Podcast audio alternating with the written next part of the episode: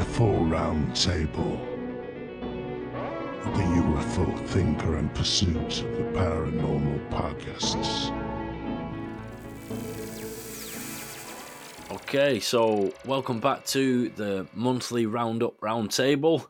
Uh, back once again, myself, Frank, UFO Thinker podcast, part of the Calling All Beings Cab Network. Once again, uh, joined by Ash Ellis from UFO Identified slash Pursuit of the Paranormal podcast. How are you doing, Ash?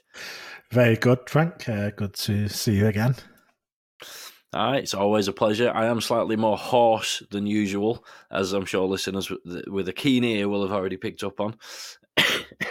um, I, am going to be muting myself when I cough that one caught me by surprise. But um, if any, just if to prove it, that was just a, it's got to be. yeah, it. it's just it sympathy, wasn't it? It's for the authenticity. You see, I've got I've got yeah. to uh, show that it's a genuine article. But um, for future coughs, uh, I will be muting myself or attempting to. So, mm. um, yeah, if if anybody hears me, uh, just go quiet for a few seconds, just so you know why. And um, I, of course, we are once again joined as well by Dave. How are you doing, Dave? I sorry, I dived in a bit there, Frank. Yeah, you've got a bit of the Rod Stewart's going on there, haven't you? I thought you were going to break into song for a minute listening to. Yeah. I know I'll have to record a single whilst I've got the uh, the hoarseness, like that, that like that old episode of Friends. Oh, very good. Yeah, I'm in good form, and I'm looking forward to this. The merry month of January. We just gone. We're talking about. Yeah, well, that's it. And I, I tell you what, it feels a long time since New Year, doesn't it? Yeah. I suppose it has been because we're actually slightly later doing this this roundtable. Um, we're sort of into February now, aren't we? So it's going. It'll actually go out to listeners at the end of the first week of Feb rather than um, the the week before, as it normally would be. But um, still, we are here, and um, two of the kind of main predictions that we were talking about and that I mentioned on on, on my solo pods and whatnot as well is um, the the the predictions have, have fizzled out spectacularly, uh, like a like a soggy firework, damp squib. Um, I'd, I'd been hearing these strong indications on the grapevine about the videos from the Sol Foundation and uh, Grush's op-ed, and obviously this at this point, unless anything anything's happened today that I've uh, not seen. Uh, both of those have, failed to materialise uh, for for various reasons, and I think it's just that you know, as we often say, the situation behind the scenes is quite fluid, always changing, and one thing that can happen can throw timescales that we might have expected uh, off considerably, and uh, the reaction to an event can sort of change the anticipated arrival of other things and whatnot. Uh, still, two interesting areas to watch for. I think we'll just have to keep an eye on that though and see when when it actually happens. Have you got any indications, uh, Dave? Anything you've seen about oh, any of that? I think you've been a bit miserable there, Frank. To be honest with you, it's, uh, it's only just been a bit of a delay. Christ, I thought you were going to say, "No, it's all gone. We might as well go home." No, I mean, uh, what we do know is that clearly on the Sol Foundation, they all they totally underestimated how long it takes. And you told me this, Frank, as well, and you added to it because you've got a bit of expertise. How long it takes to edit all the videos? Forever, it only takes one person to say I'm not happy and whatever, and there's loads of them. There's hours of stuff to go through. So I think that's why there's a delay there. It's not that they're trying to keep it. Not that you were saying that, but I don't think it's anything about secrets. It's just physically getting the time to do it. Yeah. And on the yeah, and we've heard about the uh, we heard that it's going to be the op-ed. I reckon there's still some stuff going on behind the scenes. I think this op-ed is going to be really significant, which we'll maybe get into when we get on a bit later on. Although I may be being, I recognise though, all joking about, I could be being optimistic here, but the signs are that we said, didn't we, at Christmas, that it was if there wasn't with the act not being passed, it's going to all start getting a bit freaky now, or whatever, more whistleblower stuff and all the rest of it. So we should start seeing that in the next. I say if we haven't seen anything by the end of March, uh, hmm, interesting. Maybe things aren't going quite as well as planned. The team disclosure. So no, I don't know much. Is the answer your answer? Yeah, I think, like you say, understandable delays on the Sol videos thing and not entirely unexpected. Um, Grush's op-ed, though, um, there was pretty clear indications that would be the first week of January, and obviously that that has been delayed, hasn't it? So, yeah, um, yeah for for various reasons probably, but um, we'll keep an eye on that. But the uh, one thing that we definitely were treated to in January was the uh, another high noon drop from uh, Jeremy Corbell and, and George Knapp. Um, and this was the the jellyfish, and I think um, that was uh, an interesting one uh, that we saw uh, happening, and uh, been quite interested to uh, to to finally get into this because it's actually quite some time ago now that it that it actually came out. We briefly touched on it, Dave, when we were talking a little while ago, but Yeah. obviously we'll, we'll go through a little bit more detail now. Um, so just a quick rundown of it. I'm sure everybody's probably sit to the back teeth of the thing by this point, but we'll I'll just go through some of the key points of the case, just in case anybody's not aware or a bit of a refresher. So uh, it was actually uh, posted on the the weaponized site on January the eighth, two thousand and twenty four, of course. Uh, and this is a basically footage of a, a, a military filmed uh, UAP incursion, actually within a United States Joint Operations base. And this particular UAP um, allegedly, I think I think I should probably say, displayed transmedium capability, and um, certainly has been uh, officially designated by the United States intelligence agencies as a UAP, uh, unidentified aerial phenomena, and that designation apparently is still the case uh, to, to this day. There's no explanation being put forward to, to explain it as anything prosaic. It actually took place in um, October 2017 uh, during the night, and it was, uh, as I say, this this joint operations base in Iraq where it actually took place. Um, there were various uh, devices apparently that, that picked it up an MX20 targeting system, uh, a FLIR, and um, of course there was there was video of, of the actual object itself, and um, there was this um, uh, reconnaissance platform involved, a Lockheed Martin Persistent Threat Detection System, uh, Aerostat, uh, otherwise known as PTDS. So the actual object itself uh, was was filmed at this base, um, tracked for a, a period of time. I think quite a while, uh, about half an hour, I think in in total, roughly. And it moved through this uh, military base and eventually uh, arrived at a body of water where apparently it did what's described as a controlled descent, actually going into the water, and then um, after uh, a period of about 17 minutes, the object re-emerged from the body of water and shot off at an extreme rate of speed um, uh, out of the range of the platform that was observing it. So obviously, um, you know, with all of that said, it, it, it remains unexplained, and uh, it sounds like a, a, pretty interesting case. Now, one thing uh, that kind of struck me about this uh, when it came out, um, and I've made a few sort of as I was making my notes, is that how many times over the last couple of years we've actually talked about these cases brought forward by Corbell and Knapp. Uh, at the end of the day, I think personally, whatever we think of these cases, and obviously we've discussed them quite a lot, and some of them I think are not worth a carrot, such as the Christmas lights one from a year or so ago. Others, at least in my opinion, more interesting, like the Mosul Orb, and I think whatever we make of these cases, whatever explanation we might have, um, there's no denying that Jeremy and George have brought out quite a lot of cases, and I find them interesting.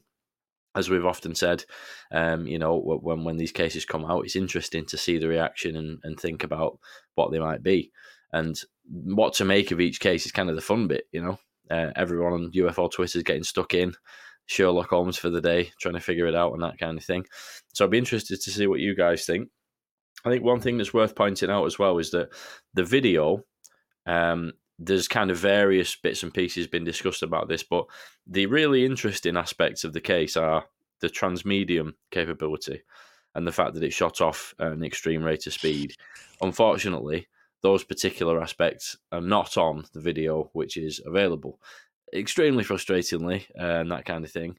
Uh, however, uh, there have been people who have, uh, you know, supposedly been in touch with Corbell and Knapp and um, you know, who who have said that video exists of those parts, but the, the video is confiscated and whatnot. So before I waffle on anymore, I think I'm approaching a cough. So, um, Dave, what are your thoughts on all of this?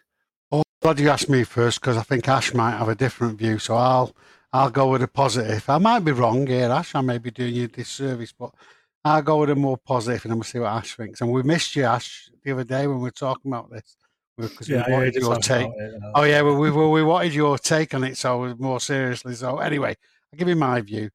I was talking to Frank Milburn for enough about this, and he says they've got a fixed balloon. They have the fixed balloons, like the old balloons in World War II. It's suspended above the base. They have a platform on which I didn't know. So they got this multiple platforms. So he's telling me that, which I thought was quite interesting. So it's dedicated to surveilling the base. Uh, I mean, I think they've got a pretty good track record of getting stuff from people, but it seems to be real. You know, whatever. I know the quality can be variable, and we can argue about it. So I thought, like you, it was quite a good one, Frank. The DOD have not denied it, from what I can say, although they've taken a bit more circumspect view now. They're sort of not really confirming it like they used to, but they haven't denied. I got the impression it was proper footage anyway. Uh, they got the footage from people who were on the base apparently, and there was also somebody interviewed on the base uh, and they got over multiple confirmations. Quite funny. Greenstreet interviewed him thinking he was going to support rubbish it, and then he said, "Oh no, actually, it's, it's quite true." And he got got upset, didn't he? Greenstreet on Twitter, a bit of a meltdown on Twitter, I seem to remember. But anyway, that was quite amusing. Uh, I think it was officially classified as unidentified, so at the time they couldn't identify what it was. It wasn't. So you would think they would have ruled out anything obvious. Another interesting thing, according to this guy was interviewed, and uh, uh, then according to Knapp and uh, Corbell, was that the film was confiscated straight away. He burst into the office, told people to sign NDAs, told them not to talk about it. This was the you know the police on the base. They didn't say it to the other allies. They didn't show it. That suggests to me that it wasn't nothing or prosaic. Now this is circumstantial. I, I get that. I'm not saying it's proof positive. As you said, Frank, it was a bit annoying that. Uh, I saw the two videos. One, the, one we've all seen going through the base, and one where it's a bit more over water, but like it's quite frustrating. But the big one's missing, isn't it? And uh, apparently it flew up, upwards very quickly. One thing for me that was interesting was only picked up in thermal, yeah, only in thermal, not, and it wasn't visible to the naked eye. You saw going past some dogs, and I think some people they didn't notice it. Now, one thing for me uh, just on a simple point, we haven't got anything that I know of technologically that can be invisible. We can make invisible. If it was physically passing past, you'd see it. Yeah, I know you can make it blind to sensors, but we haven't got anything that's invisible. So if it truly was just in the thermal spectrum, I think that's interesting in itself. When I watched it, it didn't seem to have any visible means of propulsion. Not when I was looking at it, anyway. It, it didn't seem, it, but it seemed to be moving steadily. It wasn't floating to me. Didn't seem to be blown by the wind. It seemed to move as one object, not some sort of cluster of things. Uh, I think uh, the balloon explanations, I found them pretty thin just looking at it. I mean, uh, I mean, I don't know, but it struck me. And I saw a few people. It turned out that some of the debunkers had actually created balloons technically, I'm forgetting what the tech was, you know, to say, oh, this is what it could look like. You think, oh, that's interesting. They've actually created some of those images to look like it. Well, I'd say that's cheating, to be honest with you. I mean, it's what you can't do that and then say, oh, well, it's balloons, can you? But anyway, uh, I didn't think it looked like balloons, but I'm not an expert, I suppose. The other interesting thing was the similar video of other objects that have been found and shown around Twitter and other footage, and you can see quite a few similar ones. And again, you don't know if whether they're true or not these things, but there is some sort of consistency along quite a number of films. I thought so. That was, I thought that was quite interesting. Interestingly, some of the stories, you know, pilots seeing people on jetpacks flying past planes and all that. There was some speculation it might be one of these things. So there's also Corbell mentioned a story that he says he's on film, but obviously they can't get it, of an incursion on a US nuclear sort of warhead assembly site in, I think it's Nevada, around that area in America anyway. So I thought that was quite interesting. So I think they've got a bit of form, these things. I found it quite convincing just because of the way it moved and the fact it couldn't be seen. I do get that it was filmed on an iPhone, though. Somebody was filming a screen. So potentially you could do anything with that picture, couldn't you, and tamper with it? I do accept that. Uh, and I, you know, I, I know there's maybe a few things which Ash will probably probably has a view on more seriously about the things it might be. I personally think there's a good chance it's real and it's either some kind of surveillance device that isn't a known civilization surveillance device. I also thought it might be an exosuit, somebody flying in it and all the rest of it. I don't know. But yeah, so I was found it pretty convincing. But it's the same old story without any proper provenance or anything else. we're just really left speculating, aren't we? Even in just you know pays your money and takes your choice, I suppose. So that was my view on it. I was quite positive, but I wouldn't go to me go to the mattresses on it anyway. Put it that way. Yeah, it's definitely a weird one. I was just watching some of the footage again while while you were talking about it there. Very unusual thing, isn't it? And certainly not, uh, you know, a typical shape. At least some not not as far as, as I'm aware. Yeah. But um, as actually a perfect opportunity to ask somebody who knows quite a lot about sighting reports and things like that. Ash, have you ever had any anything close to this as, as ever sent in as a sighting from the UK? Uh, from, from from the shape of it, no. Um, I mean, well, to be fair, I actually had one from Ellesmere Port where they described it as a jellyfish type uh, sighting. They drew a sketch, uh, sent the sketch to me. Um, that was kind of like a jellyfish, not too similar to this one, but kind of a jellyfish shape. They ended up that ended up being um, nothing. Ended up being able to debunk or prove what that was. So it wasn't anything unusual. So that's the only one I can think of. But yeah, like you say, the shape of this one, very, very weird. Not what you usually expect these types of videos. It's something completely kind of different to any like, usual shape that we see. Uh, but I am going to basically be the opposite of Dave um, in in my thoughts, um, and I don't. I, I, hate being like this sometimes. Um, I love to be like, yes, this is the one. Um, but yeah, very few times, unfortunately. I mean, like like Dave said with the Providence and like all the juicy stuff. Like you got people bursting into the office, signing NDAs. The season, like confiscating certain parts of the video, stuff like that, all very fantastical. And like I say, the key points where it's gone into the water and shooting off at speed, that's the parts that we need to see, rather than what it looks like from what we see. Which to me, I mean, I hate to say, mean balloon because you think it's being trapped by these systems. It should know a balloon, stuff like that. So you just feel a bit stupid saying, "I think it's a balloon." But then with, with these systems and the data, we haven't seen that data. So we're still taking people's word that this is what it tracked. This is saying it wasn't this, it wasn't that. Um, only seen in thermal, stuff like this. I do believe that people were sent out to look and they couldn't see it, um, which which could be true. If it's I mean, if it's high up, if there's cloud cover I'm not sure about, that could hide it in a way potentially, especially if it's like quite a smaller um, balloon. I mean, we don't really see any of the uh, five observables in the video, only in the kind of the testimony. And it's nothing really for me, comparing it with all the other videos that Corbell and Knapp and that put out. There's nothing in it, apart from the testimony, there's nothing in it that makes it stand out any more than kind of all the other ones. I did see a comparison to um, an Eid balloon, uh, which you've probably seen. You've probably seen this comparison. Obviously, it is Iraq. It's the Muslim area. I'm not sure it was Eid at the time. That's probably obviously something we could find out. I think the comparison was very, very similar to Eid balloon when you match kind of the bits at the bottom all coming off, and for me, it's kind of too similar.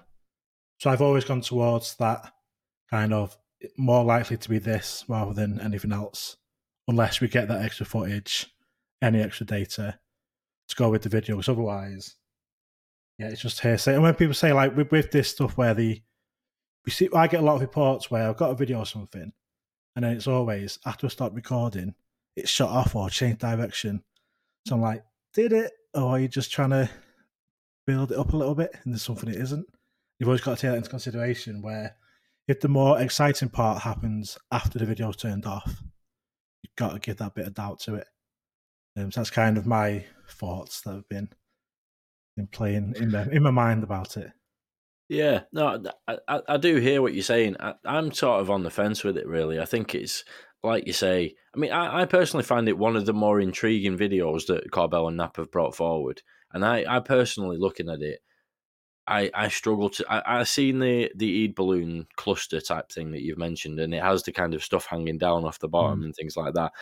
It does bear a resemblance, that's for sure. But looking at the the actual the object in the clip, I don't know. Maybe it's just I would have to see an Eid balloon going along at a similar wind speed or whatever. But to me, it just seems to be quite stiff as it moves. And you, I, I, sort of think if you've got all kinds of dangling little balloon bits, maybe you'd see a bit more movement. But uh, on the other hand, though, um, the really the you know the really compelling thing that would make you go, oh, it's definitely not balloons, is if you saw it going into the water or if you mm. saw it shooting off at an unbelievable rate of speed. You know, a balloon popping is not really going to shoot off at us really really fast, is it? So that those are the things that that would definitely go right there we go. We've got observable observables on film. You know mm. that that we've got the answer to this is definitely something you know. Um but unfortunately not having that makes it a lot trickier doesn't yes, it? the, so like the only bit we've got on film to me is it's floating. It's to me it lost to me it gives you payments that it's floating. You think it's floating ash? It don't look like it's floating it looks like it's moving under some propulsion to me I, I that doesn't look like floating to me. It looks like it's propelled by something. I mean, I know it's hard to. I'm not saying my view's right and you're wrong, but it looks like it's impelled by something uh, more the, than the, floating along and jing like a balloon normally does. You know. I think with the with the system it's used to record it as well. Um, I think it can appear differently in them ah, sensors yeah. rather than like a normal video camera filming a balloon. Like when you think of the um, what's them balloons from Aquadia, Aguadilla um, video, where it shows them seems to be got moving at speed, moving fast. And they were two wedding balloons. Um, but I don't think that's that proven. It, um, well, yeah, one, that's absolutely not proven. There's been loads of studies on that. You can't yeah, say that they're definitely them. I mean, you, you might posit it, but saying it like it is, they're not. They're, there's no. There's a lot of evidence on that. SCU did a big study on it. Is it so I don't. Uh, yeah, it's the one where the, yeah. wherever it is off Costa Rica, where the Coast Guard. that seems going. The, that going? The, seems going to water as well in that one. Yeah, it did it yeah, out, split into two, and all the rest of it. Uh, but there's, I mean, you might think it is. I'm not disputing, and you quite you've been your rights to think that, but you can't say it's definitely not been. There's no definitive proof come out about that, and there's a lot of evidence on the other side. So, uh, I mean, anyway. I mean, I suppose that the point I'm making there is behave they behave differently in these sensors when you're watching it. You can't sort of view it as standard video kind of footage. It's, it's, it's different to what you record on your phone mm. when you're viewing it through these sensors in terms of the movement and the speed and stuff, and all to do with the system that's recording it. I guess is that roundabout way of. Um, I say I've yeah. not heard that. Uh, yeah, well, anyway, yeah, that, yeah. I mean, I don't know about that in terms of how much different it is the movement. I must admit, I haven't heard that as a as a thing that's come up having watched a few of these. It's a significantly different movement. I could see that. Uh, I could certainly see how it might be, but it's not something having watched a few of these that has been brought up massively. But the movement's a lot different. Now, if it's time lapse, I could see that.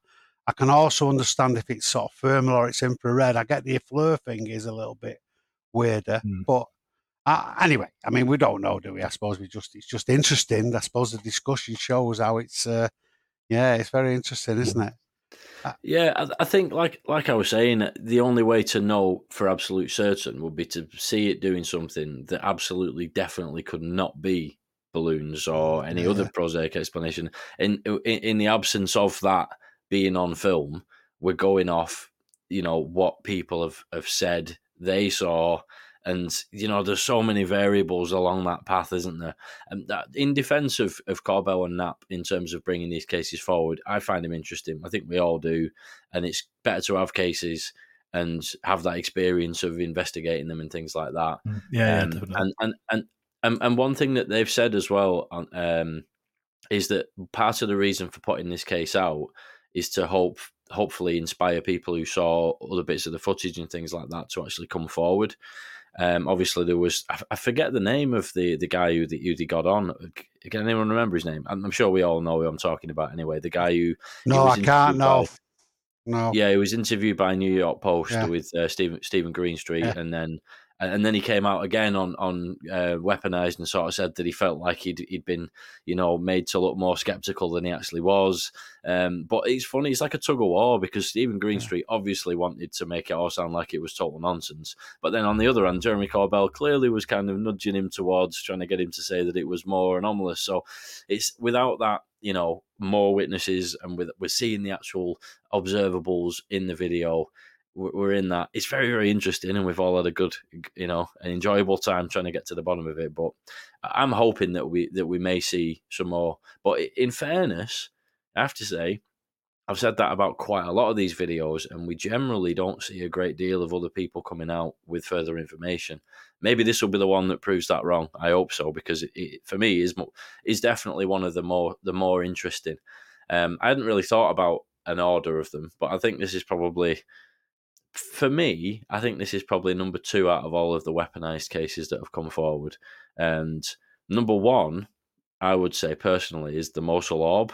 I, I, know Ash probably won't agree with me on that one, but I found that interesting because of the metallic sphere thing and the fact that that had been mentioned so much by uh, Sean Kirkpatrick, and you know the fact that these these things are supposedly been seen across the planet. And Sean Kirkpatrick, obviously, as we know, is extremely, um, you know, I don't even skeptical is probably not even the right word, but he, he's certainly not convinced in, in his public statements that there's there's really anything to be seen. But yeah, even he was quite um, forthcoming with talking about how these metallic orbs have been seen all over the world. So I find that Mosul orb quite interesting um, for the for those reasons. And uh, it's just a shame we didn't see any more developments on that case. And for me, this is number two and obviously the Christmas lights and the Mojave Triangle are, are, are further down that list. Uh, my personal opinion, but what do you reckon, Dave? Where does it sit in the rankings uh, of weaponized uh, cases? No, no, I I think it's pretty good, but I do take what Ash is saying on board, in particular statements. The thing about it, though, it's interesting. I mean, a lot of people don't like Corbell because he's he is quite showy. But on the other side of it, he has held on to these for three years. Him and Knapp, he's got Knapp there, uh, and I I think one of the things is about are these do the people fit the typical profile of grifters and doing it all for clicks and getting out quickly? I don't I don't think they do, even though I know he presents a bit like that in his showmanship. In terms of behaviour, I don't think he does so much and he's trying to do the right thing. So I don't get the impression that they try to massively sensationalize it when they present the evidence. But equally, it's not always there's always seems to be something missing, I suppose. But so I think just generally, and we've had this discussion many times, it very much depends on who's bringing it forward. And I think for me, uh, that's quite an interest about what's going on with it. That witness, by the way, he was a second-hand witness one to add to the pot. He'd been told he wasn't in the room, you know, when they were spotting it. He'd been told by people on the base, and uh, it was him, I think, who majored on the fact that they'd come in and done all the rest of it. Yeah, so that was where that come from, you know, mainly. You know, the the NDA, then well, they have NDAs and all the rest of it. So it just shows you how difficult, as you were saying, actually, is to untangle all these matters. But equally, I don't think Corbell and particularly Knapp are like doing grifting stuff or anything like that. Even like some other people who I would immediately suspect they were sensationalizing it. You know, when I see them. So yeah, I, so I'd say uh, for me it's pretty strong. But again, no cigar, as it were. But I, I do take on board what Ash is saying, absolutely. So I'm, I think we need that perspective as well, and he's the person who's in the field. Any any thoughts, Dave, on, on where it's sitting in the rankings of cases uh, brought forward? I'm guessing probably similar kind of thing uh, to myself. It's up there at the. Ash, you mean? Or de- oh, did, I thought. Oh, no, I said. I'd, I agree. I'd say second. Yeah, to Mosul. Yeah, I agree with you. Yeah, Eh, I mean, I don't know. I'm, I don't know. Maybe first, maybe I don't know. I'd say just second. Yeah, I think it's pretty strong. Yeah. For, for me, one of the more interesting ones for sure. But again, I, I would love to see that more information with it. And I'm like I say, maybe it will be because I think it probably has made a bit more of a splash than some of the other cases. So perhaps, you know, I, I don't think there's a clear, like I say, some of those other ones, I think there ended up being a pretty clear skeptical explanation, you know, prosaic explanation this one, I don't think we've quite there yet. So I'd love to get some more info. But what what do you reckon, Ash? Where do you think it sits on the rankings? Um, well, based on my track record of uh, these videos, probably the top one. Um, right. Terms are probably the most unusual with the shape, so it is kind of stand out for me on that. And it is. I mean, you mentioned that he is getting these this stuff out there, and that is the main thing. But no matter if I'm always going to be like, nah, to every one of them, fact that we look at these videos, it's new videos, it's and if the like the thing you do say this was classified as on the identifier stuff like that, and we're getting to see it. I mean, that's like even like four or five years ago, we've had nothing. We had nothing at all like new. So just to have these new stuff to talk about, I think that's the most important thing. Just a shame that there's so many people can't disagree without fighting over it on Twitter and stuff. It's just well, and that's Yeah, that, that's what we've always tried to do on here, isn't it? You know, on, on the on the round tables, we always have our differences of opinion, but we we don't, you know, so far at least, touch wood, we haven't devolved into to, to uh, slang. What do you mean? wait till I see you tomorrow, Dave. yeah, Yeah, yeah, that's that's, like a come round and get yeah. I should get me an headlock in the bar tomorrow. Uh, no, but yeah, you're right. It's just a bit pathetic, isn't it, when they start going on like that? It really is. Uh, you know, Yeah, it's- Well, anyway, enough said on that. We'll see if any more information uh, does end up coming out on it. But very interesting one. Uh, I definitely enjoyed looking into that one, uh, even though we didn't get like an exactly a really clear explanation for it either way. So um, I think we'll we'll move on then to um, a, a, a briefing that was received by uh, members of Congress, uh, which I believe was the twelfth of January. So again, seems like quite a while ago at this stage. Um, but it was uh, basically a meeting that has been quite a long time in, in the works, and many people have been anticipating it and what was going to be said.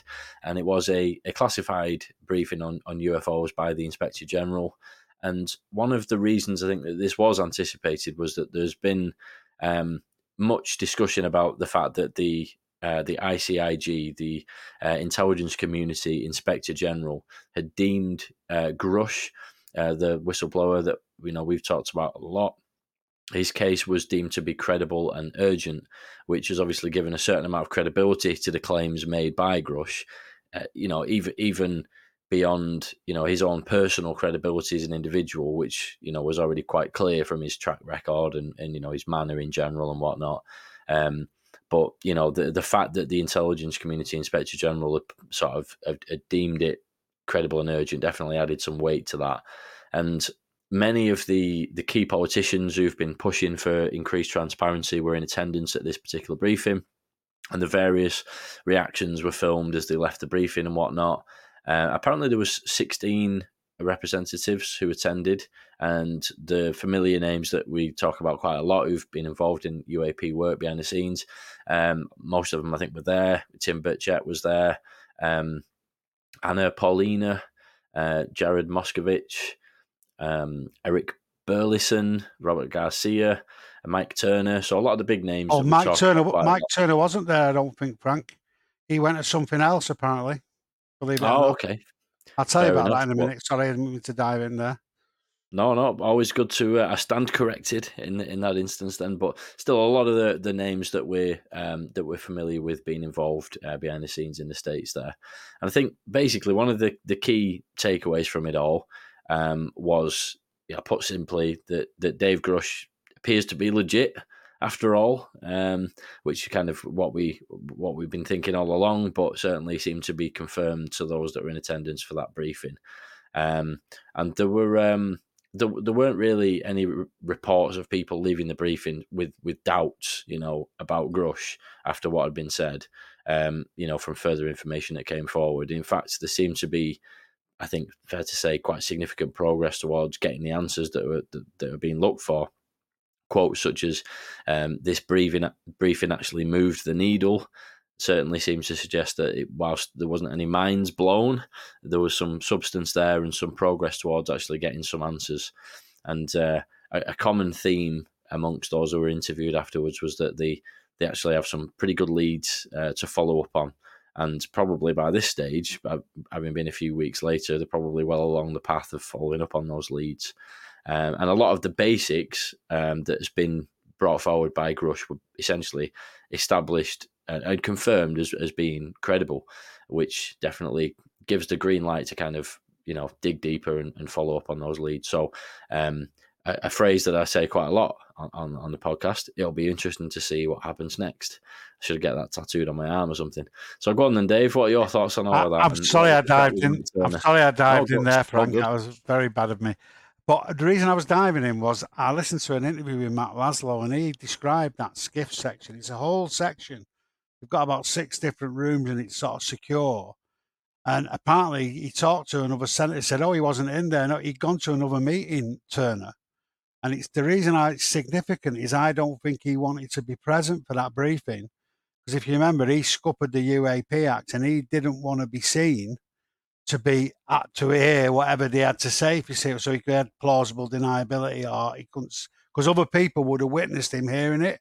So that's how I know how he wasn't there. Matt Laslo is brilliant bit of journalism because you wouldn't know that, would you, unless somebody had told him the layout and they've got six different rooms and he didn't go in, and that was and everybody thought he had, but he hadn't. That's you know, if you read most of the reports, they say he did yeah, go fair in. enough. So, so that's, that's, that's really good to know. I think he was he was scheduled on the invite list, wasn't he? So Yeah, that's that's probably right. where I'd heard that. But yeah, it's good to know. Cheers. The key thing though, he was ducking it though, so he, he, he couldn't be said to know. Do you see what I mean? That's important. Anyway, I but I think that's important. I mean, I think it partly was better than the DOD IG briefing. They just confirmed that they were indeed in Washington, and that was it, wasn't it? The other one, the DOD IG uh, they didn't say anything, so they were really annoyed about that.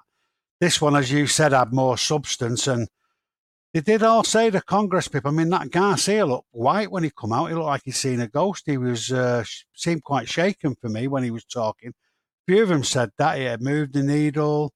He'd received new info, was what Garcia said. Eric Burlison's not stopped going on about it since he come out, and they've all said they want new hearings. There's something to follow up on. There's things to look into. And the key thing for me is not one of them said, "Yeah, that Grush. No, he's making it up. His allegations. He's taking us for a ride." There was none of that.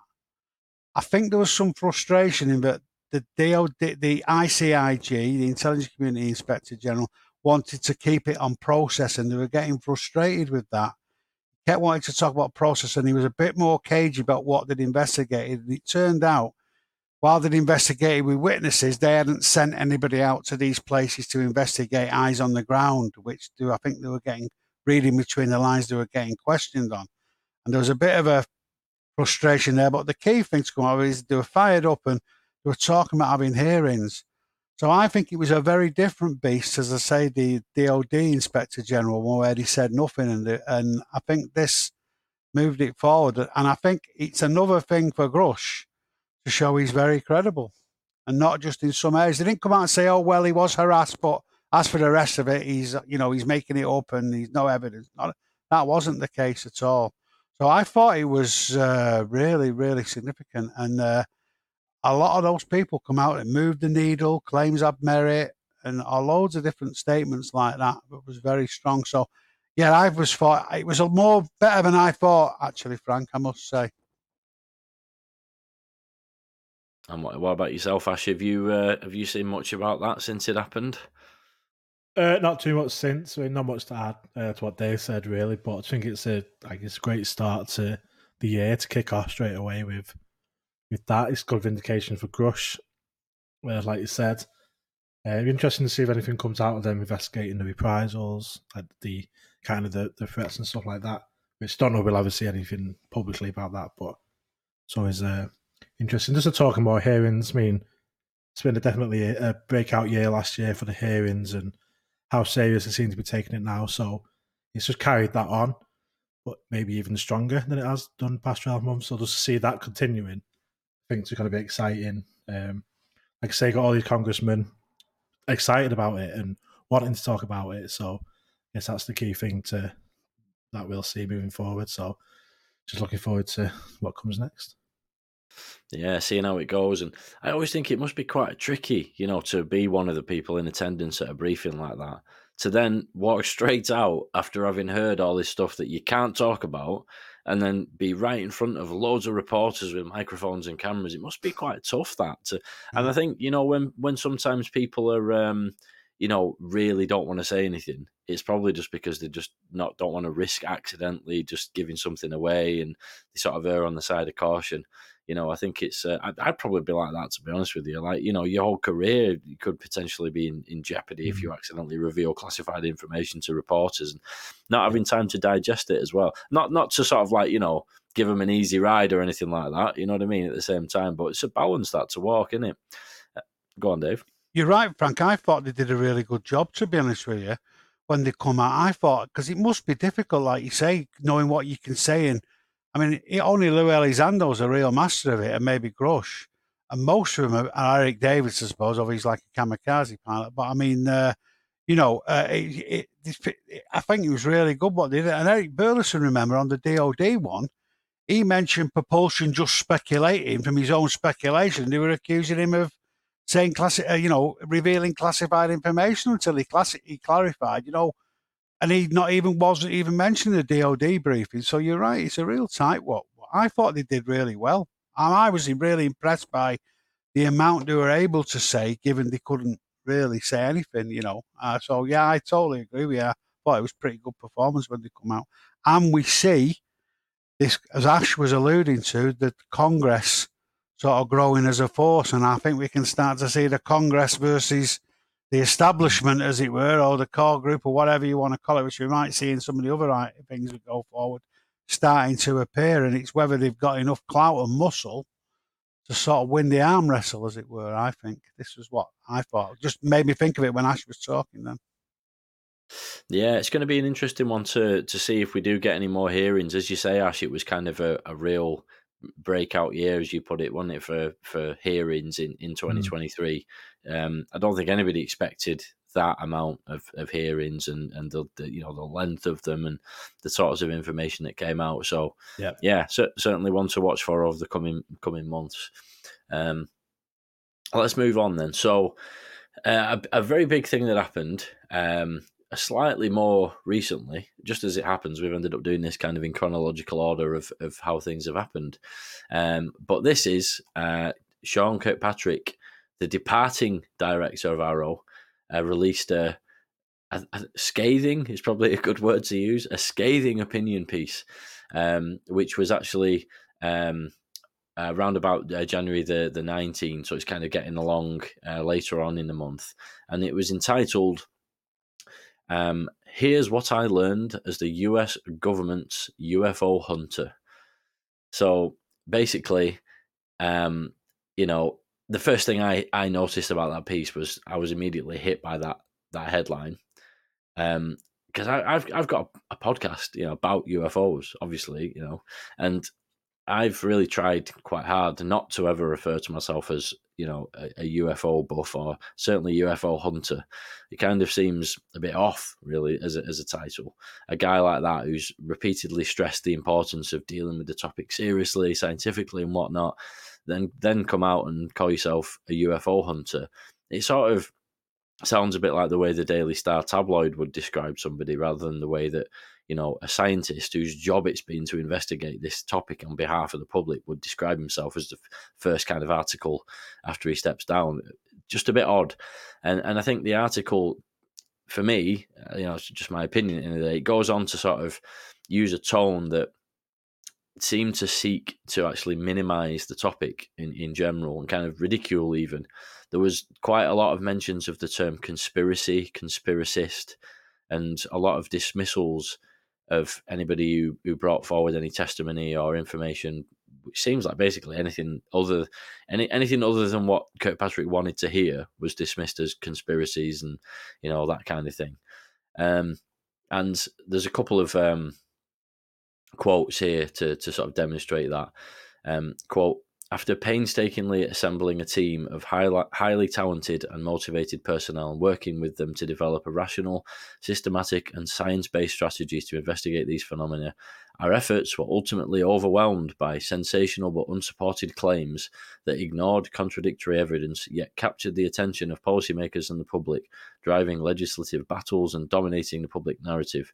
The result of this whirlwind of tall tales, fabrication, and second hand or third hand retellings of the same was a social media frenzy and a significant amount of congressional and executive time and energy spent on investigating these so called claims as if we didn't have anything better to do. Unquote. Now, the fact is, you know, we know for sure that many of these whistleblowers uh, provided detailed testimony to AARO.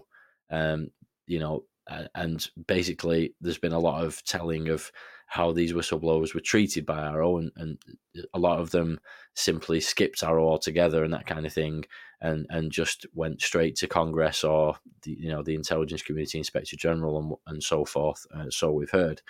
Anyone that, that did go to AARO were dismissed as conspiracists with no credible evidence and claims were not followed up on and whatnot. To me, doesn't sound like a commitment really to follow the evidence where it leads. It's just like, you know, Kirkpatrick with his hands over his ears, saying la la la, not wanting to hear any of it. And I, I sort of tweeted about this at the time, and um, I think it kind of sums up my thoughts in a nutshell on it. Um, my tweet said, during Kirkpatrick's time with AARO, we had almost complete radio silence, a total lack of willingness to pursue important leads provided by many credible witnesses, and now ending with this sneering summary, parroting debunker talking points, and a total failure to address the key issues. A disgrace, which, you know, that's kind of quite strongly worded, but, you know, that's definitely my, my thoughts on the whole thing. And I think it's fair to say that those kind of sentiments were also echoed, uh, certainly not uh, as a result of my post or anything like that. But uh, I, I, think Christopher Mellon was thinking along the same lines. Is probably a better way to put it. Obviously, the former Deputy Assistant Secretary of Defence for Intelligence, somebody who's you know himself has been quite deep behind that curtain of secrecy, uh, and and knows how uh, all of the, that kind of world works. And and Christopher Mellon's uh, quote before I hand over to you guys for some thoughts was, quote. I was astonished by one of the central claims made by Dr. Sean Kirkpatrick in his recent article in Scientific American, blasting UAP conspiracists. Specifically, his claim that as of the time of my departure, none, let me repeat, none of the conspiracy minded whistleblowers in the public eye had elected to come to AARO to provide their quote unquote evidence and statement for the record, despite numerous invitations. I'm baffled because in an effort to assist his investigation, I introduced Dr. Kirkpatrick to the former director of the AATIP program, Lou Elizondo, as well as Dr. Eric Davis and Dr. Hal Puthoff. Each of these prominent voices associated with the AATIP program spent hours briefing Dr. Kirkpatrick in a classified setting. None have received any feedback. Hopefully, the pending report to Congress on the alleged UAP recovery program will describe the specific claims made by these and dozens of other witnesses and what AARO did to evaluate them. Unquote. So a lengthy tweet there from uh, from Christopher Mellon, but you know, such is the way of of uh, X, uh, what used to be Twitter these days. Lengthy tweets are, are, now a thing, but in this case, I thought that was very, very well put, as is often the case with Mellon. And it just seems to what Patrick is saying just just doesn't seem right. He's literally saying in an article that nobody's come forward and provided any any statement for the record, but everybody else is saying, "Yeah, but hang on, I went to you, I introduced all these people." You know, it's it just seems absolutely baffling to me. And um, you know, since then, there's kind of various uh, pictures have surfaced of um, Sean Kirkpatrick attending events with Susan Gough who's obviously the you know the DoD spokesperson, obviously famous for you know sort of attempting to control the narrative and whatnot. And uh, of course, there's uh, various kind of thoughts about why that might be. But yeah, a bit of a baffling debacle, really. So, uh, what do you reckon about all of that, Dave? Well, I was struggling then to contain myself listening to that Farrago. I mean, I thought we'd earned the last of him but he just gone to the DOE to take his cushy job as a reward for giving everybody the runaround for two years while he was in AARO. I mean, how? what does he say? We wasted our time. Well, what did he do? He didn't do anything, did he? What? He stopped him putting making paper planes in his office. What a load of gaslighting. He did nothing, dragged his feet, and all the rest of it. We all know all that. Anyway, I won't go into that. I'd like to focus on the strange behaviour of Dr. Sean Kirkpatrick. Yeah. Why did he bother doing that? He's not said anything before, God bless him. So why would he start now? I mean, he did the op ed, as you said. He also did an interview with that CNN guy, Peter Bergen. And it was just seemed like crazy. He did that crazy Steven Greenstreet narrative. You know, that one where everybody's been fooled, the senators, by a load of dodgy scientists. And it was absolutely Looney Tunes, this cherry picked narrative. Absolutely crazy. And he virtually repeated it word for word. He attacked whistleblowers, the people he's trying to encourage, gullible Congress people. I mean, you don't get very far, you, attacking all the politicians in America. And a load of what is it, crazy scientists? I mean, no evidence for ET, again using those words, did not touch Grush's allegations. Laughably, he said in one of the interviews, he followed the honour system to investigate, which basically meant he rang up. so, have you got any secret projects today? Oh, no, we haven't. All right, then, fair enough. And that was his investigation. I mean, what's that all about? And he admitted to that. Christ, I wouldn't admit to all that if I was him. Absolutely laughable. But anyway, So why did he do that? Why did he make a fool of himself? He got out of there, he annoyed everybody. People come out and called him liars. All the big hitters said, like you just said, Frank. And he virtually destroyed his own credibility in this mad. And surely even he's not so big a child as to sort of do that. So why did he do it? Now, some think it's related to the DOD report, but come DOD IG report basically come out. I won't go into it. We might go into it in a bit, Frank, but I'll just it basically said that the military had not done anything, not coordinated anything in four years, and need to book their ideas up. And AARO had played a part in that. So these people think that annoyed him. But uh, I, I don't think it is. I think what's behind this is I think they've got a whiff of what's coming up in this uh, Grush op-ed that he's writing, and I think it's making some serious allegations that they can't get out of and they're all trying to get the retaliation in first. Why would he do this? I think he's been ordered to do this to sort of really kick up some and try and get it to the point where people are sick of it and won't take anything serious at Grush. He said to poison the well effectively beforehand. So he's getting his retaliation in first. There's also been a spate of these useless mainstream media pieces that have come out saying nothing, ill informed.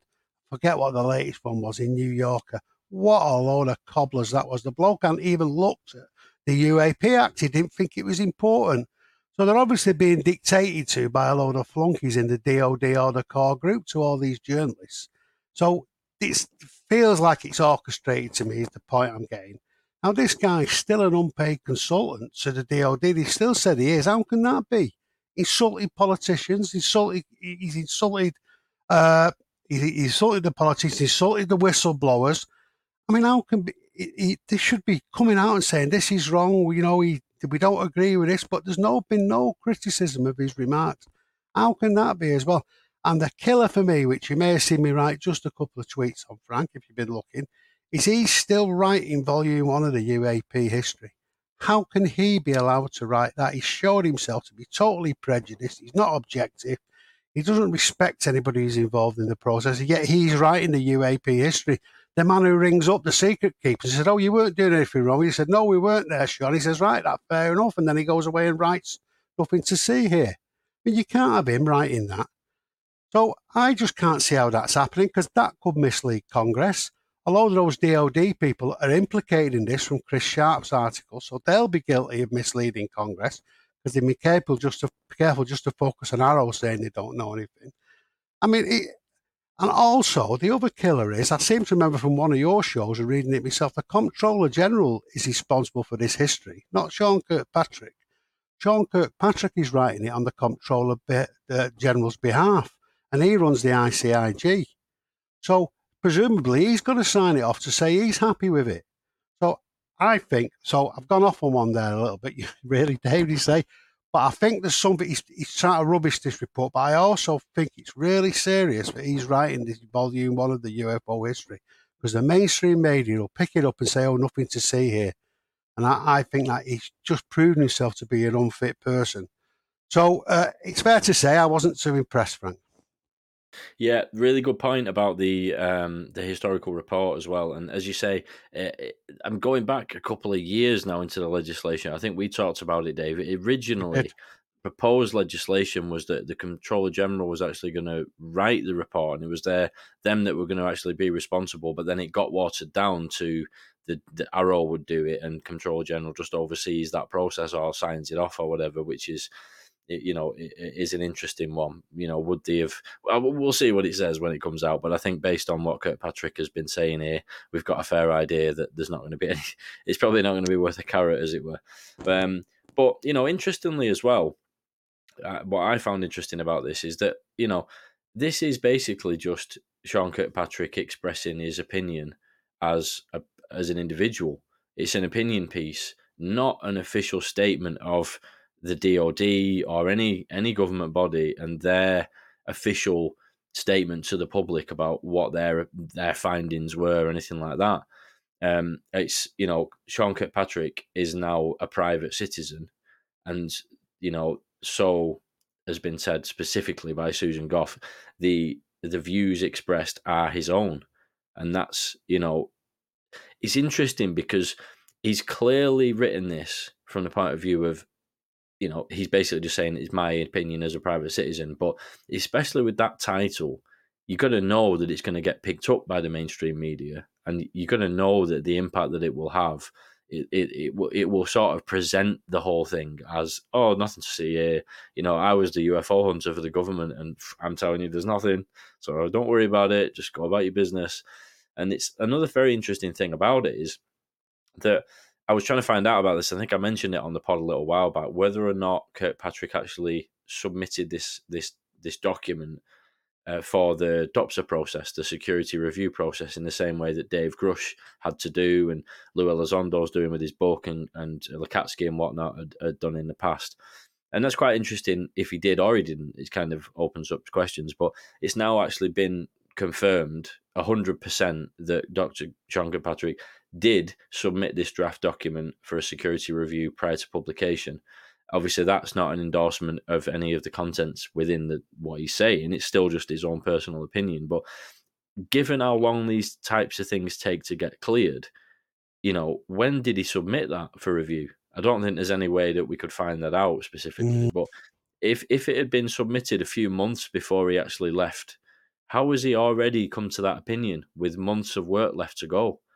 And if he, if he's had it rushed through and he's had it approved within a week, you know, when he after he figured out he was going to leave, how is how has that happened then? Why does it take so much longer for Grush to get things approved? It can go on for months and months, but Kirkpatrick's been fast tracked.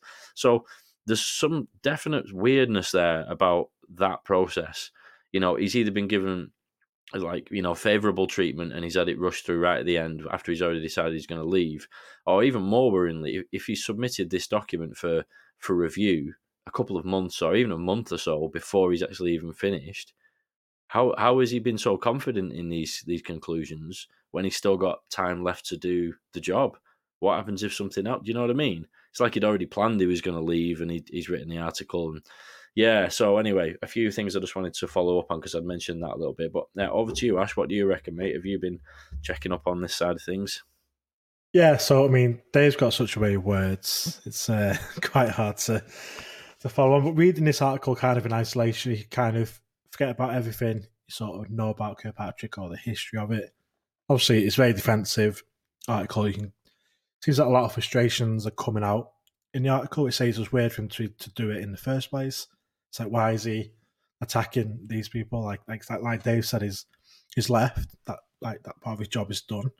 That part of his life, his career is finished. So why can it bring it all up in this way when like it sounds like very pissed off um, with, with the words he's using?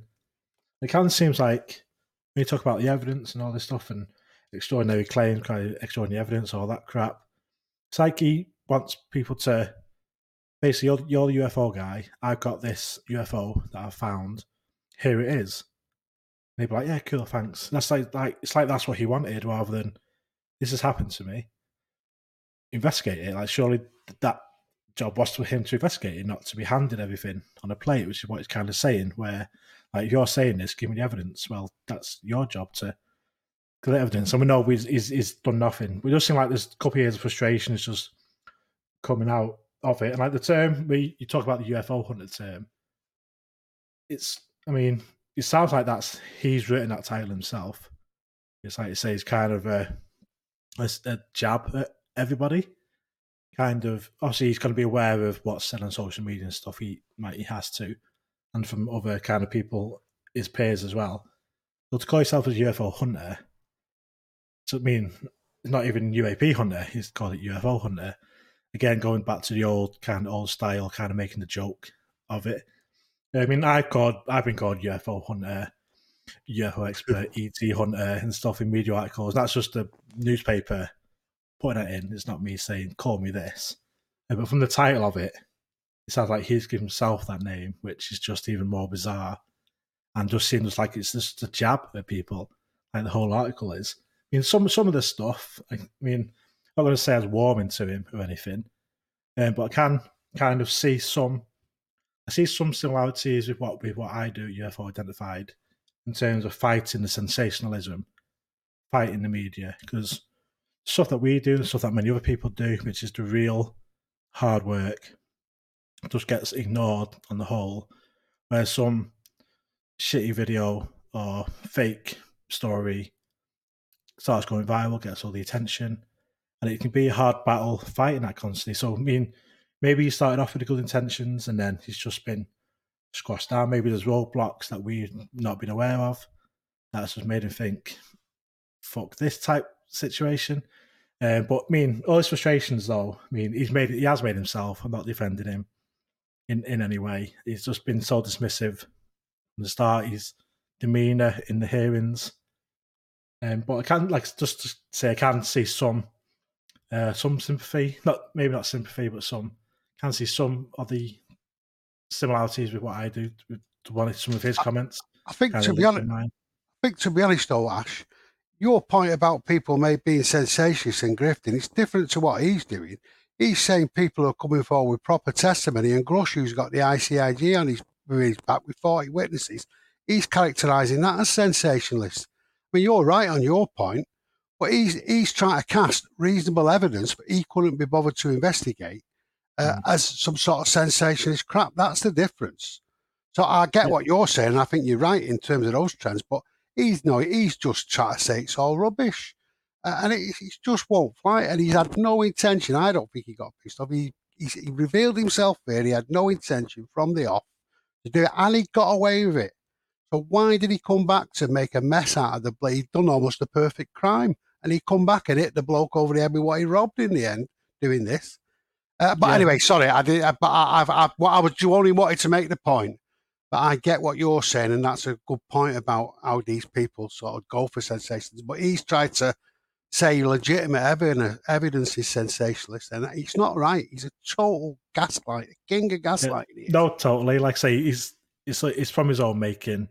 Yeah. He's kind of put himself under the bus and then complain about the driver type situation. That's that. That's what he's done. Good um, like I say, people said, "Yeah, we come to you before, we come to you before," and he's just totally ignored it. So I mean, I can see some aspects to it, but on the whole, yeah, I just don't understand why he's done it and why he's attacked them people with no real basis to do it. Yeah, I think I think you know, like like you say, um, well, like both of you said there, it, it is a really good point that that there's a, an there's an aspect of the UFO community that doesn't want to hear the bad news. I think, like in terms of you know, if you're looking at a UFO case, and as we know, the vast majority of, of people in the public who who see something that they think is a UFO UAP is probably a misidentification or something that you know has a prosaic explanation. And of course, you know it's a lot more exciting to to you know think of something as being truly anomalous. That, and that's what we all are interested in this for in the first place. And people don't like being told that that is the case. However, I think like we, everybody was saying there, is that that's not necessarily even what it is. I don't think he's been inundated with abuse about cases that he's come out and debunked because he's not come out and debunked any cases really. He's not done anything. That's oh, exactly the problem, isn't it? It's like if he'd have come out with detailed analysis of cases and gone, well, listen, there's this case in the public eye. We've got further information on it, and it's definitely not anything anomalous because look, here's all the data that we've got on it within reason, obviously, as to what can be released publicly and and things like that. But no, like there was a complete like just uh, uh, you know a, a, a, refusal to engage with things like the Nimitz case, which is the case that they should have been going straight after as soon as he got the keys to the cabinet. Should have been looking through to find the Nimitz files and any old sensor data they could get their hands on and, and, asking the witnesses to that case to come in and trying to piece it together like a proper bit of detective work, which is what he said he was going to do.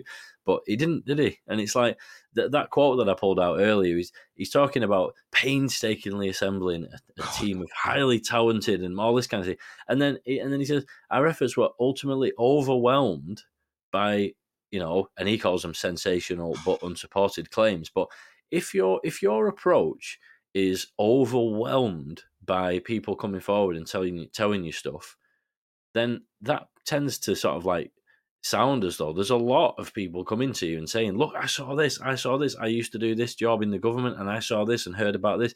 And rather than following up on them, he's just gone, No, that's not what we're interested in. I've got my head you know, focused on this particular way that I'm going to do it and we don't want to hear from you.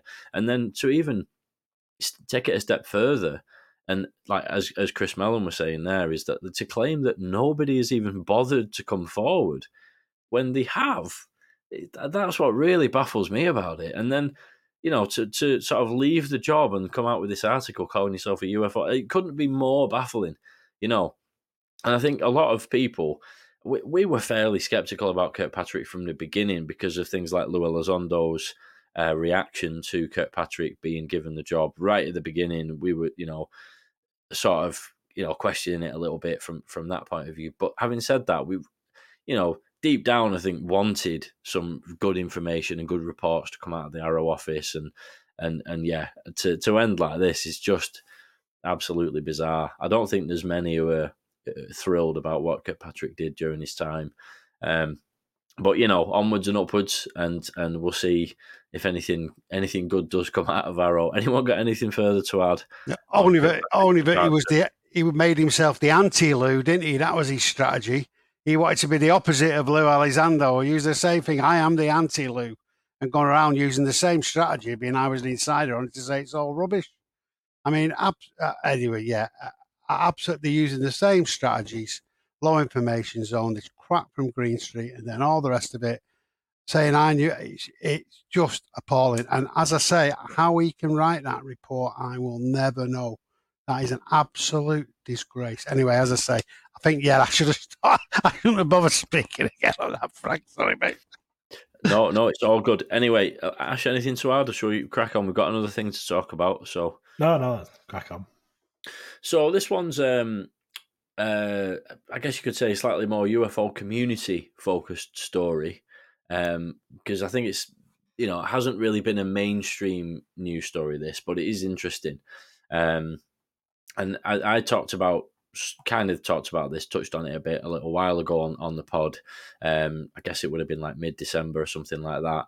I just so happened to stumble across a tweet from Rob Heatherly, who'd been doing investigative work looking into basically um, Wikipedia articles being edited and I, I'd noticed just when I do research for the pod, I often look on Wikipedia just to give you sort of like a, an overview of, of, of something, uh, you know, a particular case or whatever, just to get key dates. And then you can obviously use that as a jumping off point to sort of, you know, go and dig into certain areas, check everything's accurate. Because obviously Wikipedia is edited by users and whatnot. And I just noticed that whenever I was looking into a, a certain person, if they were like a UFO sort of personality, often the articles had a certain, you know, debunky type of tone to them. Not anywhere as bad as like Kirkpatrick's article, but sort of, you know, dipping the toe in in the water or that kind of thing. Now, um, I did wonder why, and and and then I noticed Rob Heatherly's tweets. As I say, he's been doing the work looking into this for quite some months now, and Rob's kind of digging into the story came out via the Good Trouble show actually. Shout out Matt Ford. Bear me one second.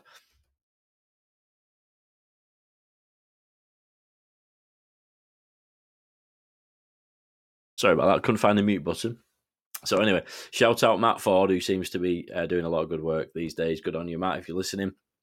Now, there's been a few uh, fingers pointed at Mick West specifically around this whole thing. I have to say, I'm not sure that there's absolutely concrete evidence that Mick West is actually the mastermind of this or anything like that. Certainly been some screenshots shared of of, of Mick being supportive of kind of editing of Wikipedia articles to to sort of make UFO cases, you know, and, and, other other kind of topics that he doesn't agree with to be to seem less credible. But I, I, don't personally think there's enough to point towards this as being his idea that he's masterminded or anything. But essentially, what the actual thing is that's happened is the takeaway is that this this particular group um, have been uh, making a concerted effort to specifically go through, you know, Wikipedia pages um, to to to do just that. Like I mentioned a second ago, make certain topics seem less credible than perhaps they did before they got their hands on the Wikipedia page. And it's kind of a a takeaway of this is how much of an important kind of battleground the information wars actually are in this day and age. We we've seen it with various polarizing events the last few years, COVID, various kind of political campaigns, military conflicts, each side kind of goes to unprecedented lengths to control the information online. That's why you know they call it the information battleground. Who's winning the information war? And I think with this topic, there does seem to be that clearly coordinated effort to make the topic appear less credible. Um, and you know that is according to the bias, of course, of the group who've been orchestrating the campaign in the first place. The reason being, you know, Wikipedia is that first place that a lot of people go for an overview of a topic. If you Google something, Wikipedia pops up in the top five most of the time. You know, and if you control that to a certain extent, you control the gates, you know, for whoever gets into the topic any further. Obviously, if you think the whole topic's nonsense, you have a viewpoint that you're stopping people from getting sucked into a nonsense rabbit hole. I mean, you know, I suppose in some ways I was thinking if if someone was doing this about flat Earth or chemtrails, I might be a little bit more sympathetic. But you know, when it gets into the UFO side of things, obviously I'm not so supportive of that kind of an effort. But I think the main thing really is that objectivity is or should be paramount. You know, if flat Earth really is nonsense, um, then why not present all the arguments and information to anyone who wants to read about it and let people make up their own minds? The fact is, it's not a noble crusade to deliberately obscure part of the picture. You know, no, no matter how nonsense you think that picture is, if it really is as nonsense as you think, then that should become clear to anybody who looks at it. And that's why I think it's so important to have a platform like Wikipedia be objective in, in the information it provides. So it just feels morally wrong that there's an orchestrated effort like this, you know, to sort of seek to influence people away from facts and present things in a twisted way. You know, if the page was edited by a like a starseed type of person who claims to be being contacted by the Anunnaki with a message for humanity, as long as you pay for the upcoming book, I'd be equally outraged. I just want the facts, not a twisted version of the facts. So before I uh, descend into a coughing mess, Ash, what do you reckon of all that, mate? it, it it it's weird. Like if, like, say, information is important, and one of these ways is the internet and things like Wikipedia, and you got to sort of ask yourself why would people do this? Like, are they losing the the battle on the other side, not having to take to this kind of extreme? But you just, if I have an interest in something, like, like for example, flat Earth, like you mentioned, I don't believe in that. I don't, I don't get into debate about it. It's just, it's not part of my life. I've heard about it. I don't subscribe to it, so I just don't engage with it. Purposely spend what must be a lot of time spending your time to go through articles and just change stuff to change how other people like believe or perceive something. Just don't understand what what what what is the point of it if you're not interested, just don't bother with it. Just don't engage with it. So why it's going to this level? This group of people, I think like people say it's in the hundreds, or this group of people that are doing these like editing. What's the bigger picture? Is it like is it kind of not Mick West, but that kind of side of people losing the battle with Congress and everything coming out, kind of more in support in support of UFOs, and they have to go this way? Or is it just a group of kind of similar to Anonymous, but kind of anti UFO Anonymous group that just want to do it for the fun of it? Or it's just, I don't look too much, I'm not, like I say, not read too much into it, but it's just baffling to just to the kind of the, the reasoning behind it. And yeah, it's just, I don't understand why. About yourself, Dave? Yeah, I mean, I was uh, pretty shocked by this. I mean, I've been reading, looking on Wikipedia for a number of years, and uh, you know, you just think it's a load of sort of sanctimonious, sort of mainstream academics going on with themselves on making, and you can't allow certain things. It's all over the, it's on the ancient civilization stuff, some of the paranormal stuff, and on UAPs. What I didn't realise was how orchestrated it was, because I've heard people going about it for years, and uh, but I didn't quite. I mean, they're a group called the Guerrilla Spec- Skeptics. That's what they call themselves. And they've got 105, 105 active editors who actively target UAP and all the other stuff. So it's not just uh, a couple of people who've got a bit of a grudge. It's loads of them, right? Mm. Uh, and basically, what you don't realize is editing on Wikipedia is voluntary. Yeah. So if you commit a load of time, you can get a lot of power and editing rights. And these people have been doing it for ages, over a decade. They set up their own pages. They set up the David Grusch page so they could edit it and they can set the rules. So they've established control over most of the pages in the topics we're interested in. And they're, they're getting into all sorts of stuff. They've been removing people's titles and awards, like the Ross Coulthart, Journalist Awards, any titles they've got, any reference to the expertise they've got, removing any references to content or content or activities that they've done, stopping credible sources being cited, saying that they're all whatever, you know, you, you know, weird sources, you know, pseudoscience. Uh, then they make up their own dubious sources and cite them. So they'll write a blog, and then uh, then they stop anybody else editing the sites because they control them. Uh, they're using loads of derogatory terms like pseudoscience, and then they write all these partial narratives. And worst of all, any other editors who've come in to try and change it, they've actually threatened them with kicking them off and saying he's some sort of you know poor editor and they can stop him editing it. it it's absolutely, it's just an absolute disgrace. Like you, Ash, if you did think they would, did say, "All oh, right, Ash, he's been working four years on the UAP settings. Right, well, stop that. Oh, he does loads of investigations. Right, not that. Write a blog saying that he's a, he loves to chase after stories in the sun. Yeah, then they'd cite that. If a professor praised your work, they'd knock that out, and so on and so forth and it'd make it look like you just rolled out of your house on Sunday morning and spotted something a mile away and reported it. That's what it'd read like at the end, rather than all that thing. And it's absolutely, I think, it's absolutely disgraceful. I mean, what they were saying about Mick West, I don't want to. There's no proof it's him, so let's be clear. But there's a fella called Lucky Louie who does a lot of stuff, whose activities are strangely similar to Mick West's in the timing and how he, he writes loads of stuff on Mick West, uses the same language and all the rest of it. So he's a bit like the Superman, you know, Clark Kent and Superman. You know, you never see them together, but one another's clothes might be in the telephone box. You know what I mean? So it's one of them. He certainly tried to defend it at first, Mick West, and he started trying to downplay it. And for me, whatever side of the fence you're on, you can't support this kind of behaviour. He gets up my nose, Mick West, with some of his cherry picking arguments, but I don't mind it. It's his right to make his comments. Yeah, but when he's supporting this kind of behavior, which is effectively trying to win the argument by stealth without even having the argument, that is a different level for me. And it's at that point I don't want to engage, and I don't think people are entitled to engage in debate. Well, they're entitled to engage in debate. You shouldn't take them seriously. That's for me. And I, I just think it's in a democratic society, we cannot have this stuff.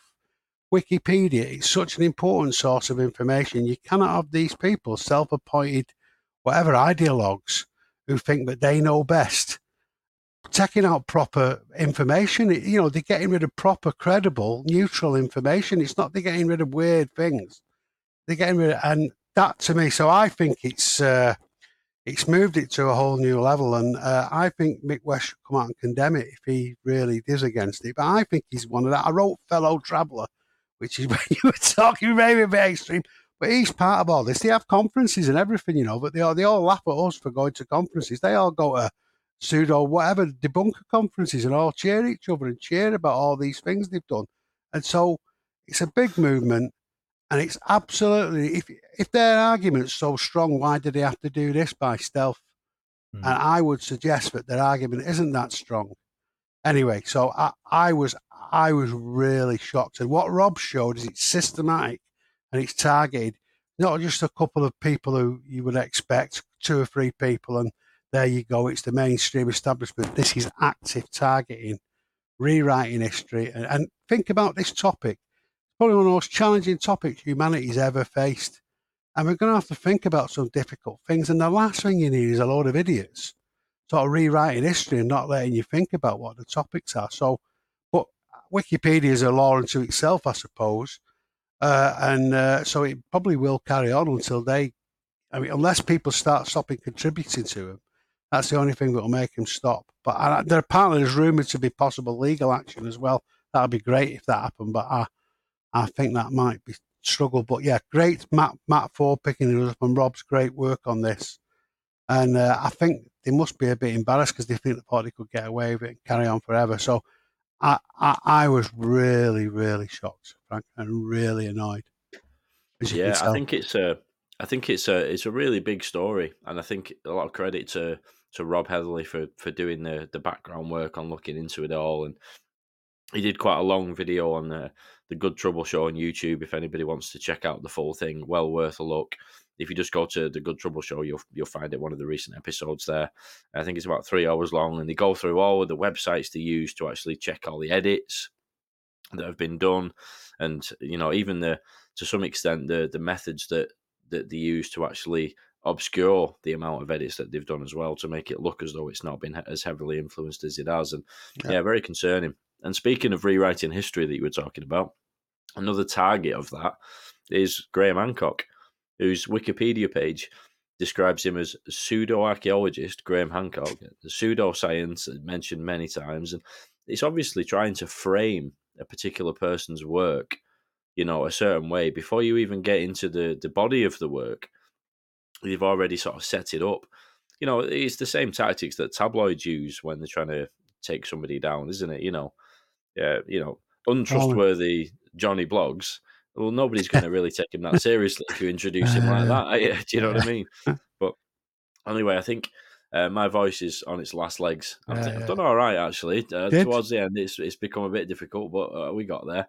Uh, so, anybody got anything further to add? Uh, no, I think we've covered it all. I think it was great. It's great to have Ash on again. I enjoyed that, and it's good to have the three of us just kicking it about a bit. Uh, I've really, I've really enjoyed it, and I think we've covered a lot of the the key issues. So this month there was quite a lot happening. It feels quiet, but it hasn't been really. It's just it's like the calm before the storm, but even the calm, the waters are quite choppy. Under the swirls underneath those calm waters. Indeed. Right. Well, we'll leave it there then for today, uh, tonight, or whenever you're listening to this. And um, yeah, I look forward to, to next month as ever. I'm sure if January's anything to go off, we'll probably have a lot to talk about when we get to the end of February again. So, um, well, yeah, hopefully, never know. It might be a completely, you know, quiet month, but we'll we'll certainly see. Having said so. that, to be fair, we're we're already a few days in. Not too much is going on just yet, but maybe it's the calm before the storm. Eh? Yeah, think we'll finally see Grusch's op-ed this month? I do. I definitely think it's coming out this month. But then again, who am I? What do I know? But I do think it's definitely coming out, and I think all this cobblers is related to it. I'm, I'm I don't know, but that's my feeling. But I might be wrong. If I'm wrong, I'll just say I'm wrong, you know. But uh, I do think it'll be coming out this month. Something's got to come out to counter all this this flack that they're putting up. Well, we'll see. Hope it does. Then we'll have plenty to talk about on the next roundtable. All right. So we'll leave it there then. Thanks both. Pleasure as always. Yes, I really enjoyed it. Yep. Nice one, guys. Nice one. The UFO Roundtable. The UFO Thinker and Pursuit of the Paranormal Podcasts.